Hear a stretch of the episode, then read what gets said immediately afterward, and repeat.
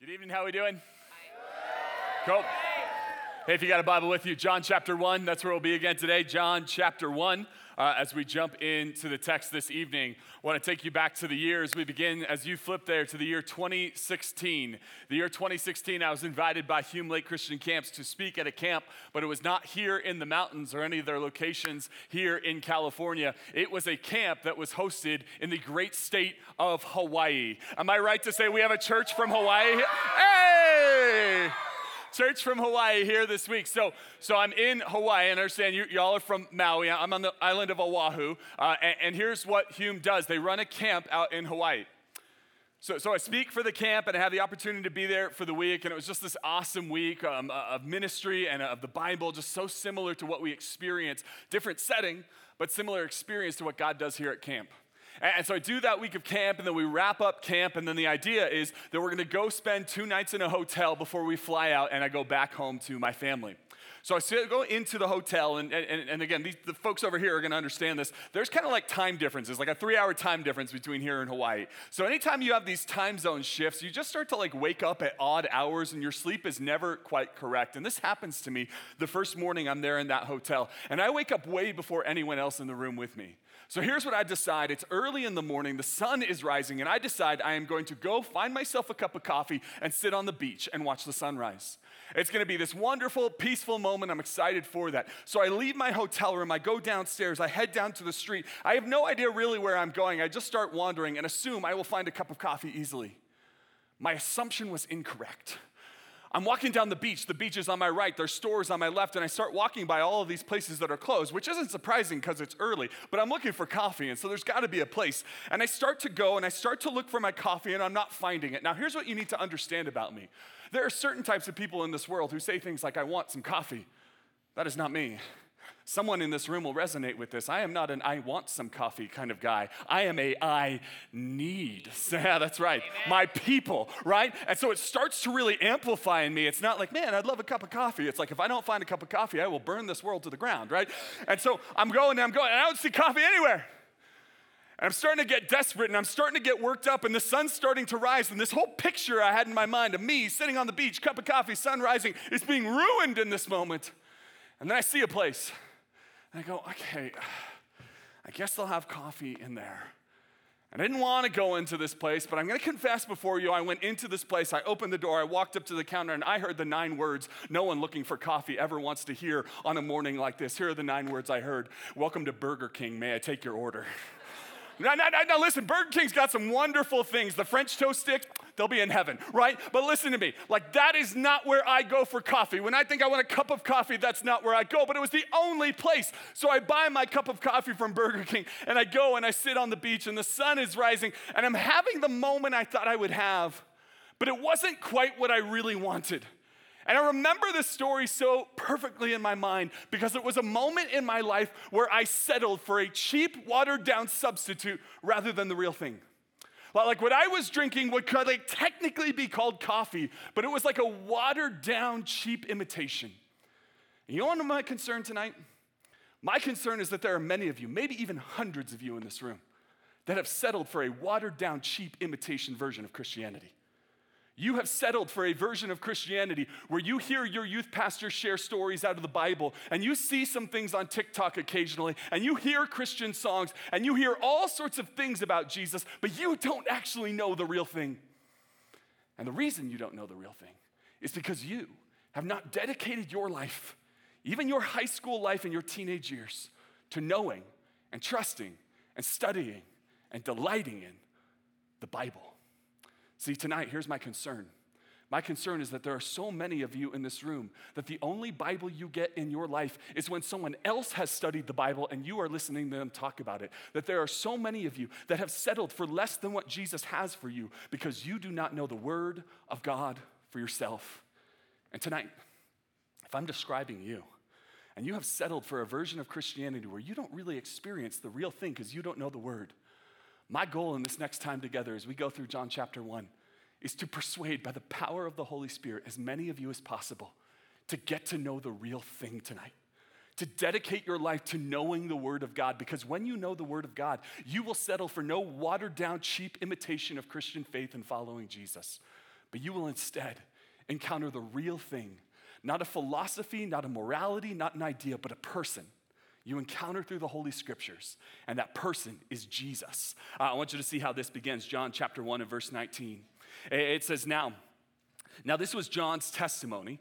This is John the Baptizer, John the Baptist. This is John's testimony when the Jewish leaders in Jerusalem sent priests and Levites to ask him who he was. He did not fail to confess, but confessed freely, I am not the Messiah. Now, here's what happens Jesus comes onto the scene. And what happens when Jesus comes onto the scene is not dissimilar to what happens when a new kid shows up at your school or at your church. You ever do this? Like, maybe you're above this, but someone else new shows up and suddenly you're talking about them. You're like, ooh, I wonder where they're from. I wonder what they're up to. I wonder what their life is all about. Like, there's all this murmur and conversation about the new kid in the block. And so here's what's happening for Jesus Jesus shows up onto the scene, and suddenly everyone in Israel, these Jewish leaders especially, are trying to figure out what's this guy all about. And so they go to John. John, the one who baptized Jesus, John, the one who said, It's my job to witness to Jesus. And they ask him, Who, who is this? Like, like John's testimony, when the Jewish leaders sent priests to him, he did not fit, I am not the Messiah. Jesus is on the scene, and yet John, Jesus, John is trying to go, It's about Jesus, it's not about me. It's about Jesus and his kingship and his kingdom, not about me. But, but I also want to point something out here. This question they ask when they come to him and they send the Levites to ask who he was, he did not fail to confess, but confess freely, I am not the Messiah. Now, this seems kind of like an odd question.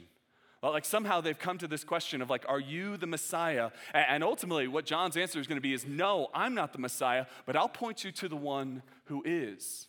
And what I want to point out tonight is this that the only reason this conversation makes sense is because both the Jewish leaders and John the Baptist know their Bibles. And because they know their Bibles, here's what they know. They know that all throughout the Old Testament scriptures, the 39 books of the Old Testament, all throughout those scriptures, there is this promise that one day God will send a Messiah to save his people. God will send a Messiah, and the Messiah is meant to be the final king who rescues and redeems God's people. And what the people are looking forward to is they are looking forward to that Messiah actually coming into the world. This is crazy. This is so simple, but so important. There was a promised Messiah in the Old Testament.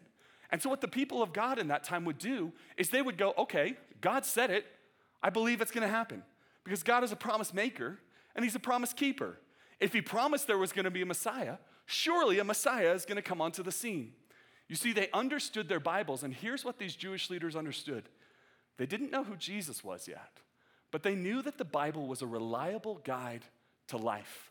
That the Bible, was not just a book of stories to get nice lessons out of. It wasn't just a book of information about God. They understood that the Bible is a reliable guide to reality. We talked about this morning that truth is what? Truth is that which corresponds with reality. And these Jewish leaders knew that the Bible was a reliable guide to that reality. Uh, I want you to think about it this way. So, um, uh, what, what, happened a number of years ago when smartphones started to come out uh, is that we all sort of lost our ability to navigate around cities and towns and different places because we would just punch the, the address into our thing and it would pop up and then it would tell us turn by turn which way to go. You think of something like Apple or Google Maps, right? You put the address in and then it just tells you where to go. And if every time you put it in, it tells you where to go, you will start to understand that Apple or Google Maps is a reliable guide to reality. But if every time you punched in the address, it took you in a complete different direction, you would stop trusting that guide to reality because it is not a reliable guide to reality. And here's what I want to point out that what the ancient believers in God knew, and what I hope we all know as well, is that the Bible is a reliable guide to reality. Meaning that what the Bible contains is not just a list of facts or interesting stories about God, but when I see it and I experience it and I believe it, it is a guide to reality. Let me give you three examples here, just so I'm being clear. Let, let me give you three scriptures throughout the course of my life that I have memorized and internalized that have proved to be a reliable guide to reality. So here are sentences written thousands of years ago in this book we call the Bible that have been a reliable guide for me in my life. Let me show you Proverbs 13 20. It says this It says, Walk with the wise and become wise, but the companion of fools suffers harm. So this was written thousands of years ago, and I have found this to be a reliable guide for life. You know what this says? When I hang out with wise people, it rubs off on me. I become wiser. When I hang out with wise old men and women who have just been around and they follow Jesus and they know him and they've seen life, I become wiser. But then what's the second part say? A companion of fools suffers harm, which tells me I just have to hang out with foolish people in order to be harmed to them. Do you know that you don't have to be a foolish people to be a foolish person to be harmed by fools?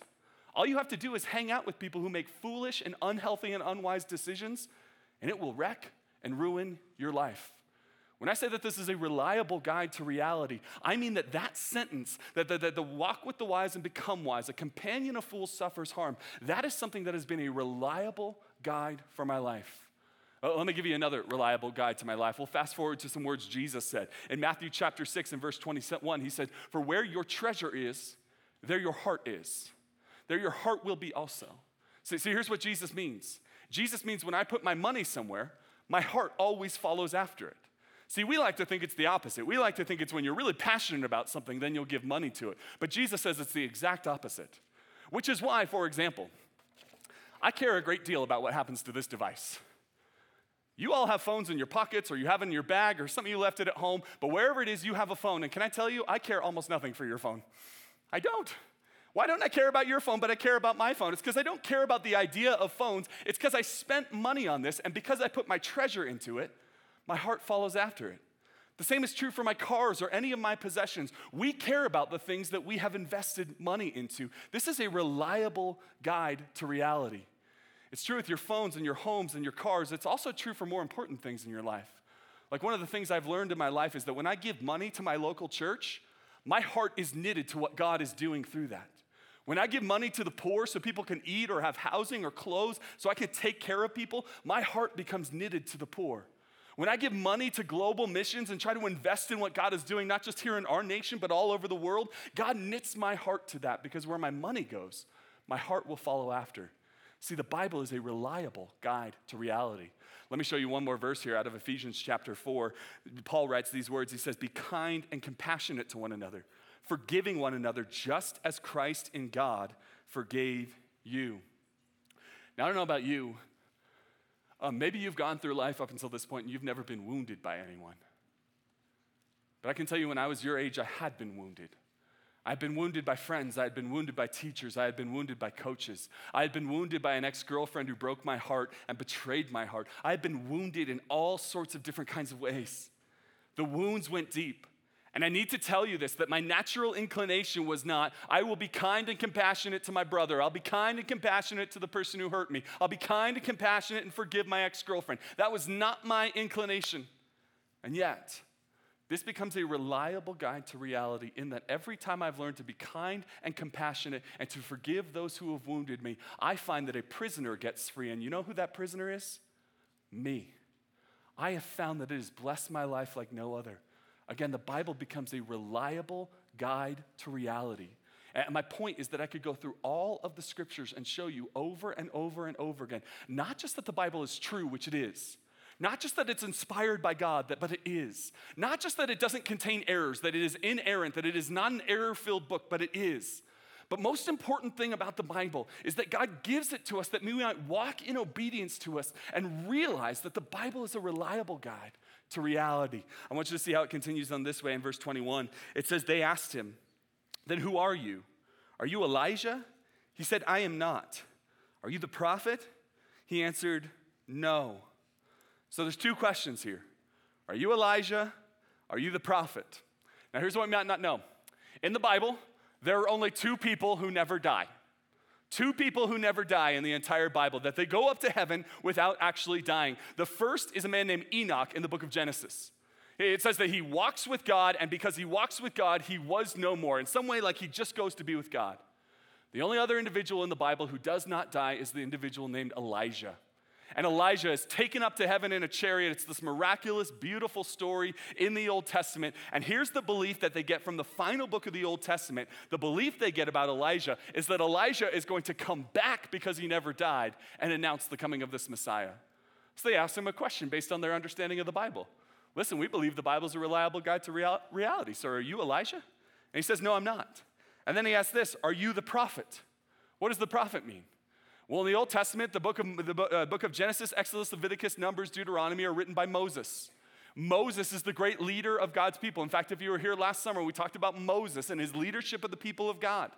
And so Moses ultimately prophesies that God's gonna raise up someone greater than him. And so again, they believe this is coming. And so they go, Are you the prophet? And he says, No. But again, I, am pointing this out because I want to point out that they don't see the Bible as just a bunch of children's stories they're supposed to hear and think about. They believe it's a reliable guide to reality. And then here's what's important too they believe the Bible is describing real people in real places, in real circumstances, with a real God. Like, here's what they believe about the Bible, and here's what some of you need to know the Bible is not a myth, the Bible is not a fairy tale. The Bible is not a set of children's stories that we don't all believe are true. We just kind of tell our children to teach good moral stories. See, the Bible is not a myth, and the reason I know that is the Bible is not written as a myth. I want to tell you how myths go. Myths start with this a long time ago in a far away kingdom, right? Once upon a time in a far away kingdom. It's happening somewhere so long no one can remember it, and so far away that no one's ever been there. Or here's our most famous modern myth a long time ago in a galaxy far, far away, this happened, right? So, where does that happen? Where does this myth happen? Well, it's so long ago, no one can remember it, and so far away, no one could ever get there. You know where the Bible happened? The Bible happened a couple thousand years ago in recorded history. And it happened mostly in a place called Israel, in a city called Jerusalem, surrounding that area, where if you got down to LAX and hopped a plane, you could be there by tomorrow. It's not in a place you could never go to, and it's not so far back no one can remember. The Bible is not written as a myth, the Bible is written as history. Like the point of the Bible is that you would see real people interacting in real time and space with real problems with a real God. And that's what we see here in this uh, book. Again, this book of the, they're talking to John, and they're so convinced that the Bible is actually telling us about reality. Verse 22 goes on this way. It says, Finally, they said, Who are you? Give us an answer to take back to those who sent us. Like, come on, man, don't leave us in suspense. Who are you? Then, what do you say about yourself? And John replied with the words of Isaiah the prophet I am the voice of one calling in the wilderness, make straight the way for the Lord.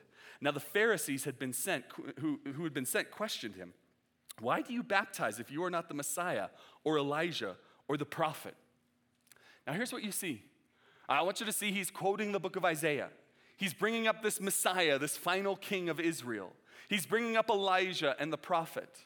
And I want you to know that this conversation they are having only makes sense in the context of a people who know and love and have studied and memorized the scriptures.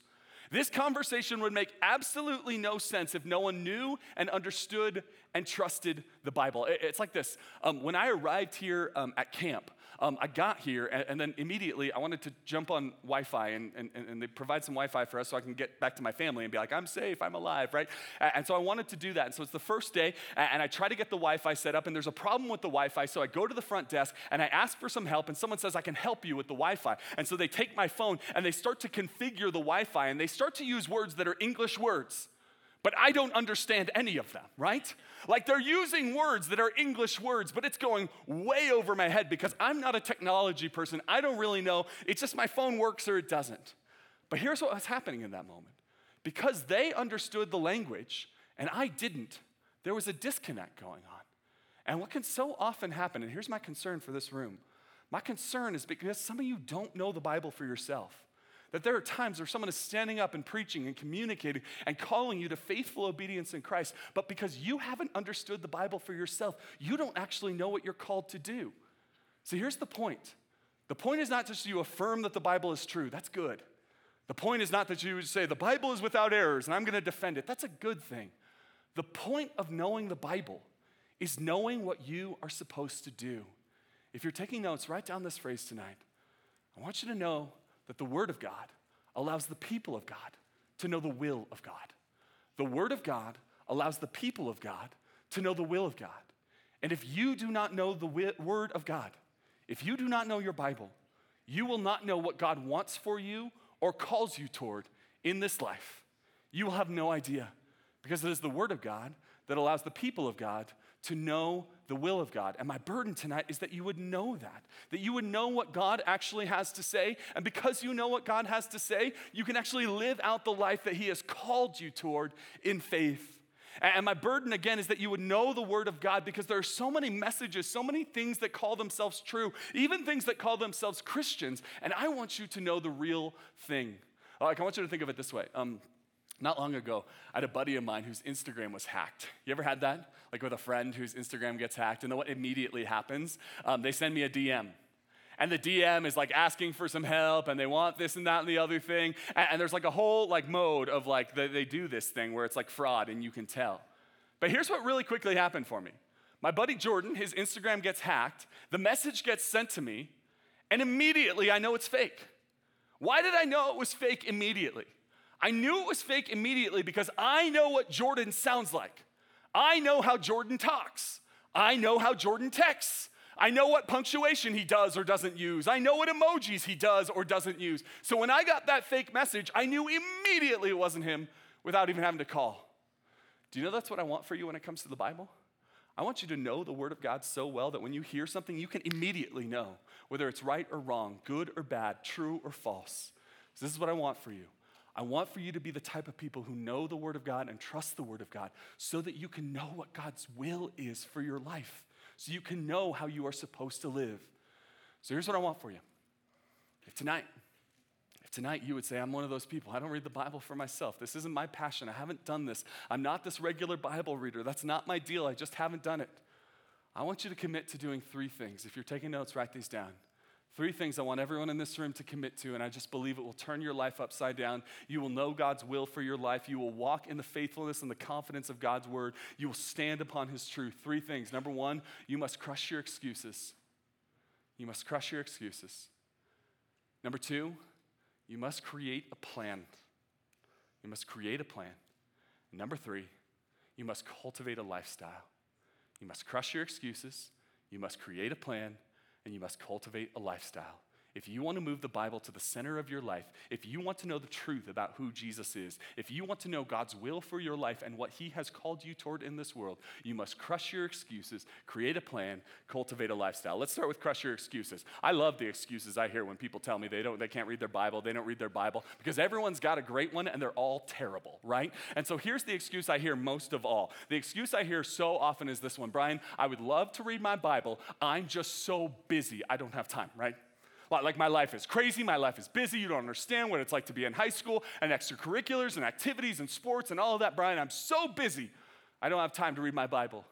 And here's what I used to do I used to try to argue with people on that point and be like, could you carve out a few minutes? Do you think you might have a little bit of time? We'd assess their calendars. And then in 2018, I had to stop doing that. In fact, in 2018, that excuse was taken out of all of our hands. You ask what happened in 2018 that took that excuse of I don't have time to read my Bible out of my hand. Here's what happened Apple rolled out a new feature for their iPhones. And the new feature they had on their iPhones was called screen time, right? And so you see that report every week. And if you have an Android, I'm sure there's some equivalent to that. But you see this report every week, and it tells you how many hours per day you're on your phone. And I don't know about you, but I look at my screen time report, I'm like, I could read the Bible every week with this amount of time. Like that excuse is taken out of our hands. And so, what do we need to recognize? That there's an excuse we use that I don't have time to read my Bible. And yet, if we're honest with ourselves, that excuse does not hold water. Well, like, let me put it to you this way. Um, guys, can I pick on you for a second? I'm gonna, I'm gonna pick on the gentleman. Gentlemen, I want to imagine uh, that you meet uh, like a, a, camp crush here this week, okay? Now, I know this never happens, but imagine in theory you, okay, meet, meet a camp crush. And then um, after camp, two things simultaneously happen. Number one is you get home from camp, you go to the doctor, and they tell you there's something terribly wrong with your body. We need to do life changing, or not life changing, life saving surgery on Saturday. You're like, okay, Saturday, I'm gonna have my life saved. But then your crush texts you, and it's like, hey, you wanna go see a movie with me and my friends on Saturday? I think most of the guys in this room would assess, like, which do I wanna do? Have my life saved or go on this date? Why? Like, why would we skip a life saving surgery? Because we make time for things we care about. Hear me on this. I am convinced that if you would decide that the Bible is not just something you should occasionally, once in a while, read, but if you decide it is a priority for you, you will find the time. That every one of us use the excuse that I don't have time, and we all know that one's nonsense. Here's another excuse we like to use from time to time, and it's actually a pretty good one. Here's the excuse the Bible's too confusing, Brian. Like I've tried to read it before, but the Bible is confusing. I try to read it and I get really confused. And here's what I want you to know I'm a pastor. I've gone to college and graduate school to study the Bible. And there are still times I read this book and I open it up and go, huh? Right? Like there's still times it's confusing.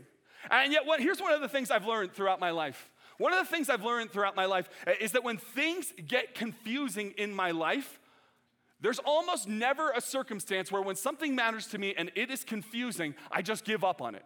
Like, raise your hand if you play an instrument of any kind in this room. Okay, all over this room, some of you won't get this, you guys will. Um, remember when you first picked up the instrument? Like, you started playing the guitar, the piano, the trumpet, whatever your deal is, like, you started playing it. It was super confusing. Because you're like, how do I do this? And this is complicated. It's a new skill, but now some of you can play it with your eyes closed. Why? It was confusing, but you figured it out. You learned it. Because we take time to research and figure out things that matter to us. Or, like, imagine this. I want you to imagine that you get a new Xbox or a PlayStation. You plug it in, you're super stoked to start playing games with your friends online, and you're so excited. You plug it in, you turn it on, you're sitting on your couch, you got everything ready, and then suddenly on the screen it says error code 4464. Oh, ah, man, I hate that error code. I have no idea what that error code is, and neither do you. But here's what I know I know that none of you with the new PlayStation or Xbox would sit back and go, error code 446, I don't know what that is. I guess I will never use this device. I will throw it in the trash can, right? None of you are gonna do that. What are you gonna do? You go on the Google machine and you type in error code 4464 Xbox. What the heck is wrong with my machine? That's what you do. Why? Because you research things you care about. And can I tell you the craziest thing? There's never been a time in human history where you have had more access to resources about the Bible. Like you can just go online and there are infinite free resources. Some of them are good, some of them are bad. I just want you to research it. I want you to look into it. And you know what else I want you to do? If your thing is the Bible is too confusing for me, I want you to make the best $50 investment you'll ever make. I want you to go buy, when you come home from camp, a study Bible one of those big, thick Bibles that has notes on confusing verses, and you can read through it. And some of you are like, $50, I could never afford that. It's like you've got an $800 phone in your pocket. Like, yes, we can, we can all, like, you buy like $200 pairs of shoes. I could never afford 50 bucks on this. Yes, you can. And if you're like, which study Bible do I get? Go talk to your youth pastor. They probably have one. Buy whichever one they have, and then you'll have the cheat notes. Like, you'll have the teacher notes with you. Go invest in that. Why? The Bible is confusing, but we research things that we care about. And then here's what I used in high school. When I didn't want to read the Bible, I love this phrase. I was like, you know what? Uh, I know I'm supposed to be reading the Bible, um, but you don't understand. Um, I'm more of like an athlete jock type situation. Um, I played football in high school. That was kind of my whole life in a whole different situation. But I was like, I, I, I'm an athlete. I'm not really a reader. I'm not a reader. And I love that excuse because I was like, reading, I don't really do reading. But then here's what I realize is true for me, and here's what's absolutely true for you. You are 100% of a reader. You sit all week, you stand all week, you are constantly reading things all the time. Like you're driving through town trying to get somewhere, and you're not like, ah, man, I wish I knew what street to turn on, but I, am not a reader, so I don't know what the streets are. You're just like driving around in circles. Like you read all the time. You're scrolling through social media, you see a post, you're like, ooh, provocative, right? And then you read the caption, right? Because you are a reader. And then let me do this. I picked on the guys. Let me pick, ladies, can I pick on you? Okay, so ladies, ladies, ladies, I want you to imagine you come back from camp. And there's the camp crush. And it's been this thing of like, is this a thing? Is this not a thing? Or is this emotion? Is this nothing? What's gonna happen here? And you're trying to sort this all out. And then you're hanging out after camp, and suddenly your camp crush texts you. Uh huh. and you open the text, and it's a multi pager. You have to swipe. Oh my goodness. Uh, so, so, so you have this multi, your camp, he, he sends you the text. It's a multi pager. Your heart is beating out of your chest. Listen, there is not a single young lady in this room who will go, I want to read this, but I'm not a reader. Mom, will you read this for me? No one. Why? You read things you care about. So hear me on this. Bring it right here. You make time for things you care about. You research things you care about. You read things you care about. Can I say something else? You memorize things you care about. You do. Like if you ask me my children's name, I don't have to be like, hold on a second, let me check here. Um, no, like you memorize things, and not only do you memorize things you care about, but like you have a greater capacity to memorize things than you have ever known. Like some of you growing up memorized state capitals, right? Like super helpful information. So I say Idaho, and you say Boise, right? Like when has that information before this moment ever come in handy? Never is the answer, right? Shh. But, but here's what happens. Like we memorize all kinds of stuff that we have locked away in our brain. Like, here, let's do this just to see if you can actually memorize things and see if you plugged away completely useless information. Once you realize the recognize the, the lyrics to this song, would you start singing with me?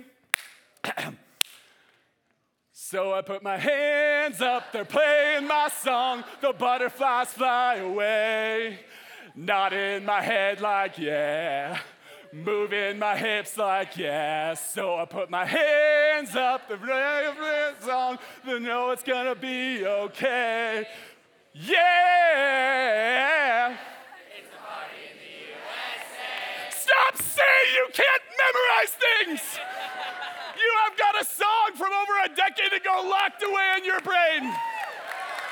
You've got this thing.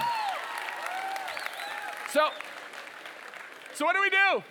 Like, you have an incredible capacity to memorize things. And, and, here's the coolest thing in the world the Bible makes a promise, and here's the promise when you hide the word of God in your heart, it resists the sin that comes after your soul. Like, how amazing is that?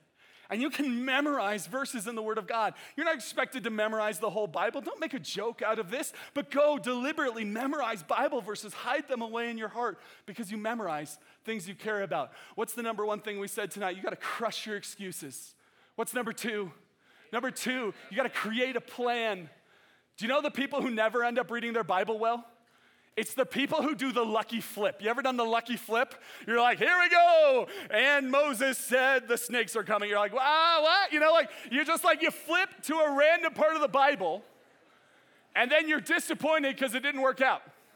Or, or shh, you occasionally read the Bible at night and sometimes in the morning and sometimes the Old Testament and sometimes the New Testament. You know, you're like, you're like the person who wants to get into shape and they roll into the gym and the first day they do bench press and then they go home. And then the next day they do swimming and then the next week they do Pilates and then the next week they do kickboxing. And then they're wondering like, why am I not becoming an incredible athlete?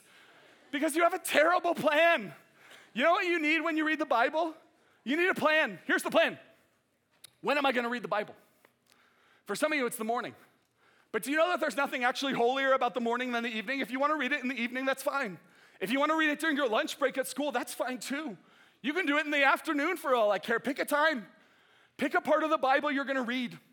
Decide I'm going to read through the book of John. I'm going to read through the Gospel of Matthew.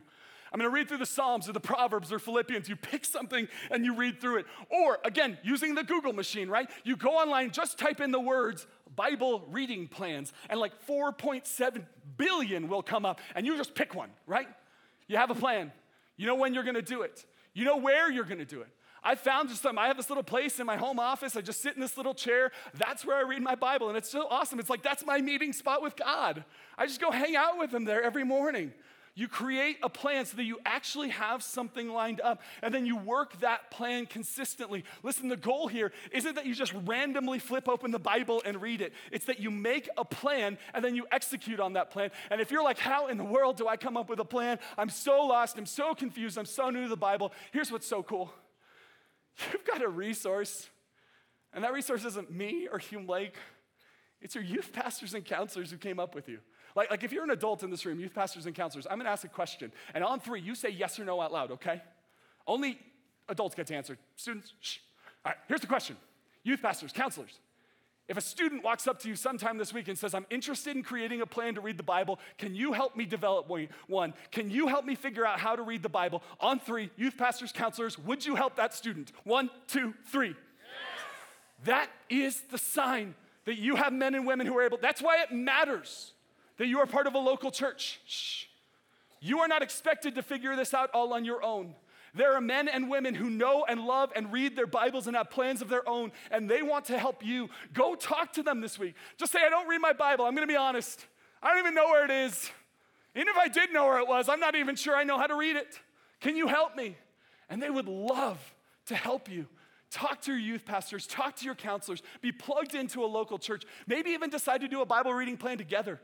The best Bible reading plans are where you and three other friends just decide we're all gonna read the same thing every day. We're gonna text about it, we're gonna make it part of our lives. You gotta crush your excuses, you gotta create a plan. What's the final one? Cultivate a lifestyle. Here's what I mean I'm not asking you to read your Bible, I'm asking you to become a Bible reader. And there's a difference between those two things. Read your Bible is a task that you do. I am a Bible reader is an identity that I internalize. That's what I did many years ago. I decided it's not just that I'm gonna try to read my Bible more, it's just I started saying, I'm a Bible reader. That's what I do. I study it, I know it, I love it, I treasure it, I delight in it. I do this all the time. You reframe it, and then you reframe your expectations. Like, here's what I just need to tell some of you you're not gonna open the Bible every day and have your mind blown. I heard a pastor once, and he was like, Every time I read the Bible, I get a fresh word from the Lord. And I'm so energized and I'm so excited. And I was sitting there going, That's not me. It's not. But here's what I want you to know that you do not need to feel something in order for the Word of God to be at work in your life. If you expect emotion to be the sign that God's working in your life, you'll never quite get it. But it's like this every morning I take a multivitamin. I don't take a multivitamin and then suddenly be like, I'm ready for the day. You know, like that doesn't happen. But I know over time it's helping nourish my body in such a way that it'll make things better. That's why the Word of God is called like your daily bread, not your daily steak, right? It's like it sustains you and it keeps you. And sometimes you're gonna read the Word of God and it's just gonna blow your mind.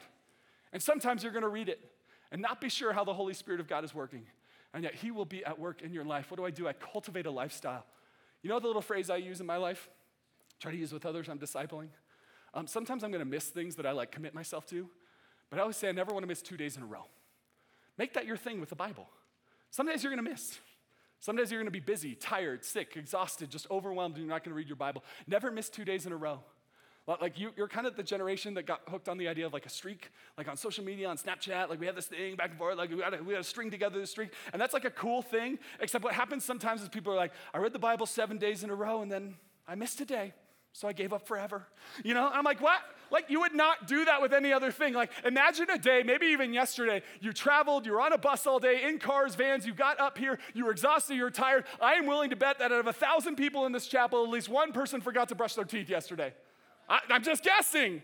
Or maybe you've had a moment. Here's what, here's someone raised their hand like me, right? Here, here's the deal.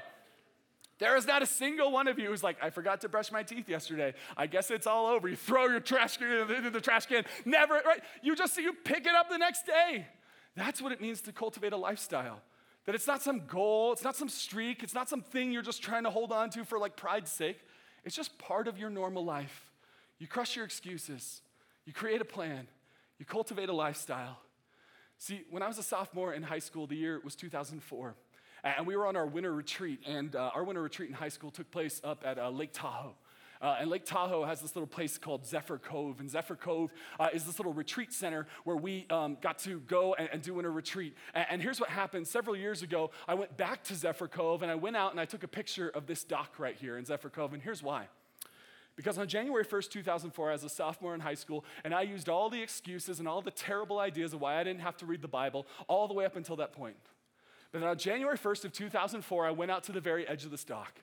And as the new year was starting, I sat down and I made a commitment to my God. And my God met me there. Like literally, my God met me at the end of this dock. And I made a decision that I was going to make the Bible right at the center of my life. I was going to crush my excuses and create a plan and cultivate a lifestyle. That was January 1st of 2004. And since that day, every single day of my life, I've read the Bible. Now listen, if I missed a day or two, it doesn't matter. It's not about a streak, it's not about a perfection, it's about a moment I had where the God of the universe met me and I decided that I would no longer neglect his word. I would no longer settle for any kind of Christianity that was a half baked, watered down, secondhand kind of Christianity. Right at the edge of that dock, when I was 15 years old, I made a decision that I was going to read the Bible every day and it has changed my life. It has flipped everything upside down. And you know what I want for every single one of you this week? I want you to find your own dock. I want you to find that place where you sit with the Lord and you tell him, This is it. I'm doing it. I'm all in forevermore. I'm going to read your Bible. I'm going to know your Bible, not just out of emotion, but I'm going to create a plan, crush my excuses, cultivate a lifestyle. I'm going to actually bring the Bible to the center of my life. I want you to find that dock. Now, listen, if all of you decide it's the literal dock, it'll sink into the lake, okay? So it doesn't have to be there. It can be under a tree. It can be at a chair that just looks out over the lake. It can be somewhere here where you just sit down before the Lord and say, You know what, God, I've been filled with excuses. I repent of those excuses because they were ridiculous to begin with. God, I want to commit my life to bringing the Bible, the Word of God, to the center so that I can actually know who Jesus is. God, I'm done settling for this secondhand, watered down version of Christianity. God, I want to know you, and I want to trust you, and I want to know and delight in your Word. See, here's how it ends. The last verse we'll look at in um, John chapter 1. John says, I bat, verse 26, if you're following along your Bibles. John says, I baptize with water, John replied, but among you stands one you do not know. He is the one who comes after me, the straps of whose sandals I am not worthy to untie. I love this phrase he uses. He says, Listen, you guys don't know Jesus. And the goal is not for you to know a philosophy or an idea or a worldview or a religion or a morality. The goal is for you to know Jesus. The point of me wanting you to read your Bible is not just so you have a Christian worldview or you do religious activity, it's so that you can know Jesus for who he actually is. That's what John wants for them. He says there's someone you don't know, but if you do know him, you would know I'm not even worthy to tie his shoes, to unstrap his sandals. I'm not even worthy of that. See, the goal and the heartbeat is that you would be the type of person who knows Jesus, because that's what the scriptures ultimately do. You wanna know the reason I'm so confident the scriptures are true? It's not because I was raised that way. It's not because I just bought into some idea or some philosophy or some image in my mind. The reason I know the scriptures are true is because the scriptures reveal Jesus to me. The scriptures reveal Jesus for who he is. And I know that my Jesus loves me. I know that he rose from the dead, and the scriptures reveal Jesus to me. And when I see Jesus clearly and Jesus' confidence in the scriptures, I know that the scriptures are true, that the Bible is God's word for me. And if you have doubts on that, or you're like, I don't even know if I buy that, I don't buy into this idea of the scriptures, can I just give you a real challenge? And maybe this is a challenge for some of you. Tonight I've been talking about the Bible. I think there are some of you who are like, Brian, I already read the Bible. I read it constantly, consistently. I crush my excuses. I have a plan. I've cultivated a lifestyle. Can I give you a challenge that I think some of you have never done in your entire life? I want to challenge some of you to read the entire Gospel of John this week. Like, we're kind of preaching through the Gospel of John, but I'm not going to be able to cover every verse. You just read the entire Gospel of John throughout the course of this week. Or if you want a real challenge, here's a great challenge. During free time one time this week, read the entire Gospel of John in one sitting. Sit down and read all 21 chapters. It'll take you about two hours. People have timed this out, how long it takes to read books of the Bible. It'll take you two hours. You sit down at one o'clock after lunch, you'll be done by three, you'll still have time to go in the pool, okay? Like, it's amazing. Sit down, do this, read the whole Gospel of John, because here's what I want you to see that reading the Bible is not about getting information or a worldview. Reading the Bible is about knowing and encountering Jesus. And again, my fear for some of you is that you have settled for something less than the actual Jesus that is found in the scriptures. So you remember, in Hawaii, I had that Burger King coffee, and um, it was terrible and watered down and like this cheap, terrible thing. Um, and then it was later on that day, um, we kind of went through the rest of the day, and I had totally forgotten about my coffee. Uh, and I got together with the whole crew, uh, and we were walking to dinner, and we were walking down that same stretch of beach and same stretch of shops. And as we were walking, we saw the Burger King. And I was there with some people who were more local and people who were kind of flying in for the camp and all that kind of stuff. Big group of us walking. And then as I saw the Burger King, I started to relay my tale from that morning. And I, I told my friends there, I was like, yeah, this morning, Burger King, coffee, kind of sad, but you know, had to do what I had to do. And, and this guy who was with me, who knows the area pretty well, was like, but like, why did you choose Burger King? And I was like, I, I was just telling you, like, I was desperate and I didn't want coffee. I needed, I went through my whole spiel. He goes, no, no, why did you choose Burger King? And then he like directs my eyes two blocks down. There is this beautiful beachfront Starbucks sitting right there. And he's like, Why did you choose Burger King when you could have had that? And I remember the emotion I felt. It wasn't sadness, it was rage because I settled for a cheap alternative when I could have had the real thing. I settled for this watered down, terrible thing when the good stuff was right there. And the tragedy is that there are millions of Christians in this world, and maybe some of you. Who have settled for a cheap, watered down alternative of Christianity when the real thing is sitting right there in your hands when the real thing is a Jesus that you can actually know through the scriptures. And if I can plead with just one of you tonight, is to forsake this secondhand Jesus where you never get to know him for yourself, but rather you decide that this is the week. Your excuses are done, your plan is created, your lifestyle is launched, and the word of God moves to the center of your life. You do not have to settle for a watered down, cheap, alternative, secondhand Jesus. You can have the real thing yourself. That's what I want for you. It's what I pray for you. It's what I believe by the power of the Spirit. God is going to grant to some of you this week. Let's pray. Father in heaven, thanks for tonight. and thanks for your word. Um, I'm just so aware, God, of how it's changed my life and turned everything upside down. I'm so aware of how powerful your word is when I read it, when I study it, when I memorize it, when I just make my life about it. And I'm so aware that some people in this room are right on the cusp of discovering that same joy. So, Father, may no one in this room settle for anything less than you. May we not settle for anything less than your word and the truth of it. May we settle for nothing else than the real thing. So, God, may that happen this week by the power of your Spirit. For the person who's tried before and failed, God, I pray your Spirit would give them the diligence to do so. For the person who's resistant and doesn't think they need the Word of God, I just pray your Holy Spirit would shatter their hardened heart tonight. For the person who's faithfully reading their Bible, I pray your Holy Spirit would minister to them this week and remind them of the goodness of your Word. May it be sweet like honey to their lips. God, I thank you for your Word. And I thank you that it shows us Jesus. May we be all about him. May we be always about him. May we worship him and him alone. We pray in Jesus' name. And all God's people said, real loud, Amen.